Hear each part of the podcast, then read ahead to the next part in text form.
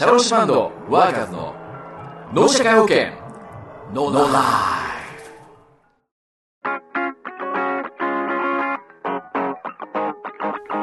はい。トワイライトビーチをお聞きの皆さん、こんばんは。今月もやってまいりました、シャロシバンドワーカーズの脳社会保険ノーライフ番組ナビゲーターのポカトカです。そして、そして、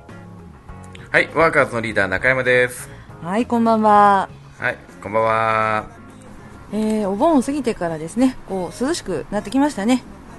あそうですね、なんか急に秋っぽい、えー雰囲気が出てきましたけれども、うん、ま、この8月というと皆さん、あの、お出かけをするね、お家は多かったと思うんですけれども、リーダーのところは、そうですね、うん。うちね、えーこの間初めて大井川鉄道乗ってきましたよ。もう、あの、トーマスで話題になっているあの、大井川鉄道。そうなんです、そうなんです。ねまああの、トーマスにこの年であんなに興奮すると思いませんでしたけどね。大人も興奮するんですね。興奮しますね。遠くからね、ええあの、本当にリアルトーマスがはい、煙を出しながら近づいてくるんですよね。あ、ちゃんと蒸気機関車で走ってるんですか、あれ。走ってるんですよ普通にあれはね、ええ思わず写真撮りまくりましたけどね 結構山の方ですよね。あの、うん。大井川鉄道のあの景観にすごくマッチしてるんですよね。まあよくぞあそこにトーマスを持ってきてくれたなと、静岡っていうとええ。あのなんか富士山に持ってかれちゃってる感じはすごいあるんですけど、あの大井川鉄道沿線上の旅っていうのはうん。いや実はすごいあのに静岡が誇る観光スポットなんじゃないかなと思うんですよね。案外この年までノーマークでした ノーねマーク東部の人からすると特にねあっち側行かないですもんねなかなか。そうなんですそうなんですうん。ね同じ県内でもこうやって新しい全く知らなかった発見があったということで、ね、そうなんですよね、ううん。んまあ、ままだまだ海外に行かずともうん。見どころはいろいろあるんじゃないですか、人生も同じですね。うん、知らない世界がどこかにあるそうですねここで曲紹介をお願いしますはいえでは、えーまず1曲、えーこちらの曲をお届けしたいと思います、えーシャローシバンドバーガーズで「チェンジマイライフ移動と転職の旗まで」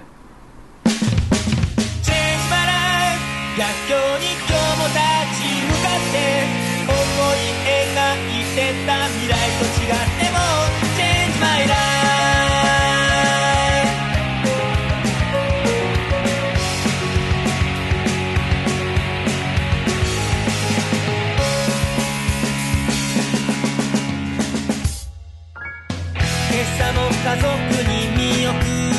られ何年も変わらないいつもの朝子供も生まれて良い日も刻んで35年の住宅ローンはあっての平凡なハッピーライフ同期入社に追い越されてる。不器用な俺もふか思ったんだ。責任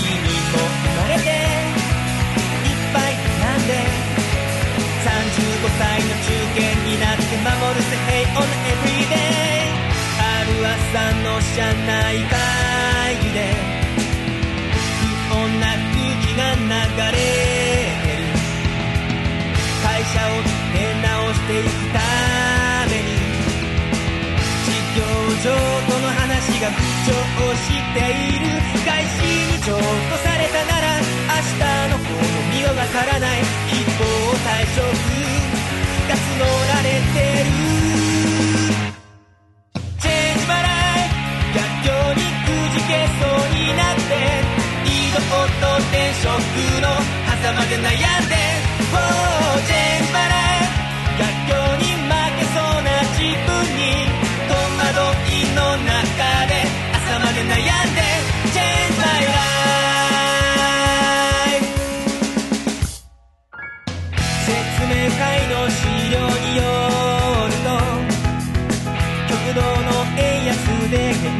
材料高騰経費削減もしてる。でも限界がやってきたから人員削減望んでる会社も復讐の選択迫られ成績や年齢や健康状態で合理的な基準を従業員に示して希望退職を募っているそれに満たなけりゃ生理解も俺の人生はどうなっていくのか。家族なんて言えばいいのか。残るのか移るのかと迫られながら。転職という道も考えてみるけど有名な会社にこだわり仕事のようにこだわり時にプライド。が邪魔をする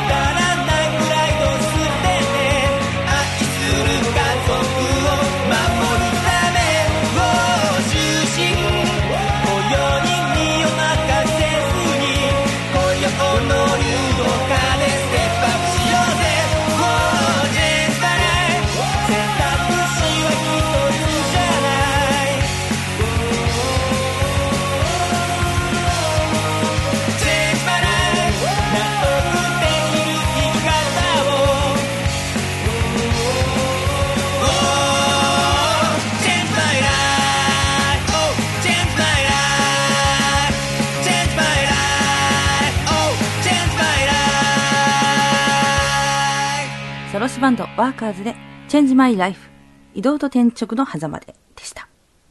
続きましてのコーナーは、ベースの川西さんのですね、日本丸ごちレポートです。食いしん坊川西の日本丸ごちレポートはいということで食いしん坊川西の日本丸ごちレポートのコーナー今回で第4回目になります、えー前回は愛知県の名古屋にあります焼肉ホルモン聖護をご紹介しましたけれども、えー今回ご紹介するのは、えー山梨県北杜市にあります蕎麦屋藤野屋です。えこちらのお店、え最近はなかなか行けてないんですけれども、え以前はですねほぼ毎年年末に行ってました、えーこちらのそばがですね10割そばということで、え非常にコシのある美味しいおそばなんですけれども、えー個人的にですねこのお店で圧倒的にお勧めしたいというのがですね、え鶏もつ煮です。え鶏もつ煮と言いますと、え一般的にはですねよく飲み屋なんかで見かけるような、えさらっとしたスープのですね、えまあ、いわゆるもつ煮込みを想像すると思うんですけれども、えこちらのもつ煮はですね甘辛のドロッとしたタレが絡めてある、えレバーといった感じのですね一品で、えーこれがまた非常に絶品です、えー僕もですね訪問した際は必ず頼みますし、え1人前では足りずにですね2人前以上頼んでしまうというですね、えまあ、それくらい非常に美味しい一品になっています、えちなみにですね、えまだチャレンジしたことはないんですけれども、えこちらのお店ですねそば定食というメニューがありまして、えー盛りそばが食べ放題なんですね、えーそしてですね、えーその盛りそばをですね6枚以上食べますと、えー木の札に名前が書かれまして、えー店内に番付として掲示してもらうことができます。えー店内を見るとですねこの木札がですね上は横綱から下は前頭まで掲示されていまして、えー確か10枚以上食べると、えー横綱に格付けされるんじゃなかったかなと思いますが、えートップの方はですね、えーもう17枚とかですね、えーそのぐらい食べていたと思います、えー我こそはと思う方はですね、えーぜひチャレンジしてみてはいかがでしょうか。えーそんな藤野屋、え場所は沼津駅より北西に約125キロ。中央自動車道長坂インターを降りて北に進みまして、え県道608号線から、え少し入ったところになりますのでぜひ一度お試しいただけたらなと思います。ということで以上食いしん坊川西の日本丸ごちレポートでした。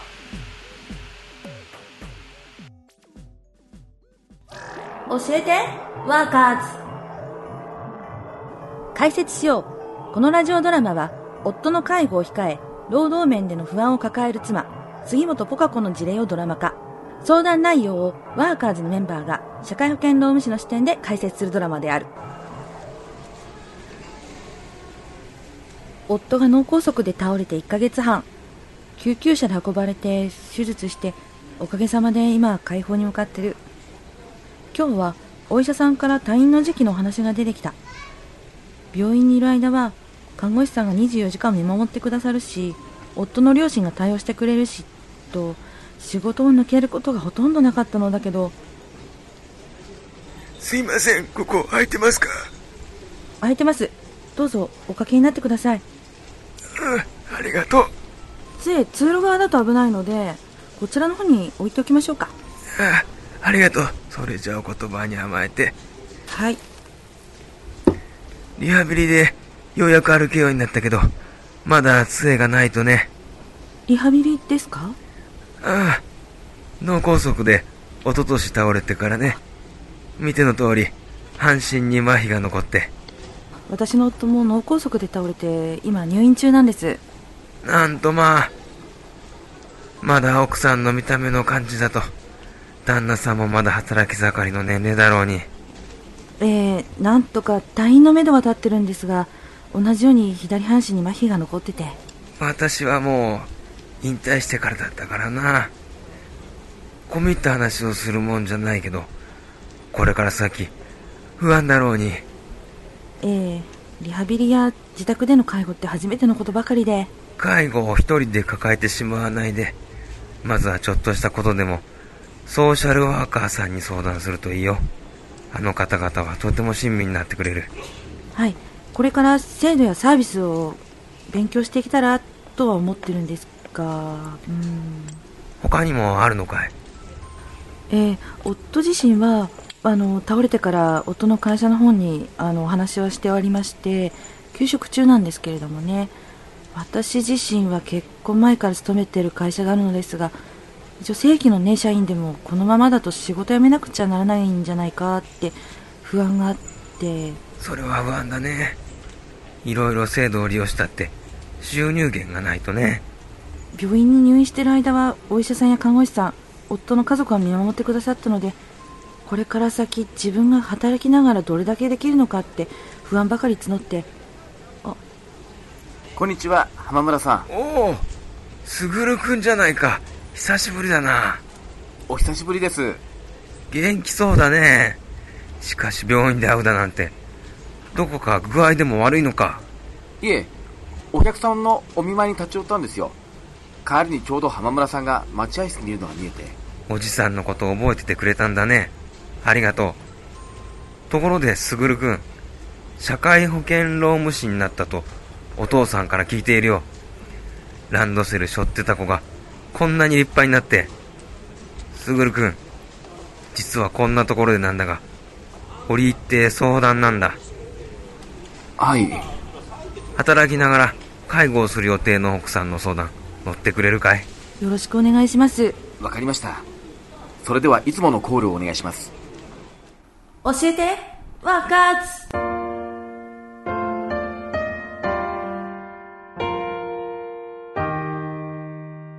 はい、困った時のワーカーズということで、今日は働きながら介護をする時のお話ですね。働きながら介護をする時に使える制度としては、介護休業給付というのが雇用保険から出るんですが、えこれは家族の介護のために仕事を休んでいる場合、3ヶ月間国から給付金をもらいながら休みを取れるという制度なんですね。賃金の40%が給付金で支給されますので、え本当に大事な場面ではこの制度のことを知っておくと助かることもあると思います。ただ、言っても介護って3ヶ月ぐらいでどうにかなるようなものではないケースがほとんどですよね。長い関わりになるケースも多い中で、まだまだ知られていないのが障害年金の存在です。年金というと老後の年金をイメージする人が多いんですが、実はその他にも一定の障害の状態になった時に、障害年金というのがもらえるんです。2級の場合で月額約6万5千円。1級になると2割5分増しの月額約8万1000円が支給されます。日常生活における動作の障害の程度で判断されるんですがかなりの重篤な場合でないとなかなか受給に結びつかないのが現実です。いろいろと複雑な手続きがあり個々のケースでも取り扱いが違ってくるため詳しくは病院のソーシャルワーカーや障害年金に詳しい社会保険労務士あるいは年金事務所の窓口でご相談ください。以上教えてワーカーズのコーナーでした。友達から誘われても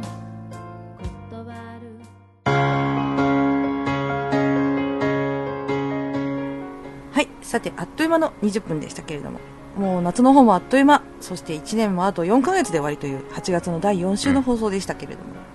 はいね残り4ヶ月ですよ今年も後半に差し掛かってきてますからねそうですよねうん、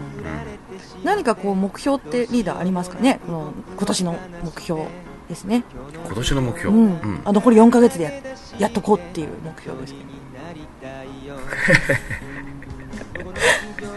なんか、これだけやっとこうぜ。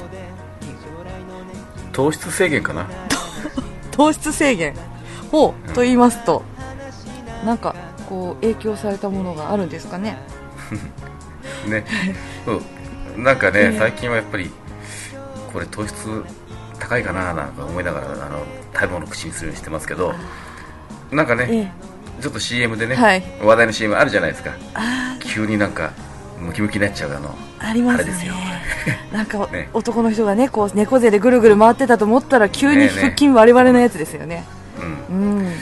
うん。ちょっと頑張っちゃおうかななんて思って、おあれ見てちょっと影響受けちゃったりしてるんですけど、4ヶ月あればできるんじゃないですか？ううんん。。ねえなんか、メンバーの中にも一人、ちょっと気にしてる方いますよね？えっ、と、クイシも川西君のことですかそうです。最近、フェイスブックで、身を絞ろうってなんか記事を、私もちらっと見たんですよ。そうそうはい。ね本当はね、まあ、あの食べてもねしっかり運動すればいいんでしょうけどねカロリーかかってこいみたいなね そのぐらいでねあのうんカロリー制限なんとせずともねええうん好きなもの食べら食べれたら食べたらいいんでしょうけれども、そうですね。そこでストレスをためてもよくないですからね。ううんん。では最後にリーダーから一言よろしくお願いします。はい糖質ゼロと糖質オフって別物らしいですよ以上ワーカーズのリーダー中山でしたへえ。あ、次回の放送は9月25日金曜日、沼津コースト FM76.7 この時間にお会いしましょう。番組ナビゲーターのポカトカでした。See you! の年金ばかりじゃないんだそうさ障害年金を忘れちゃいけないんだ突然 your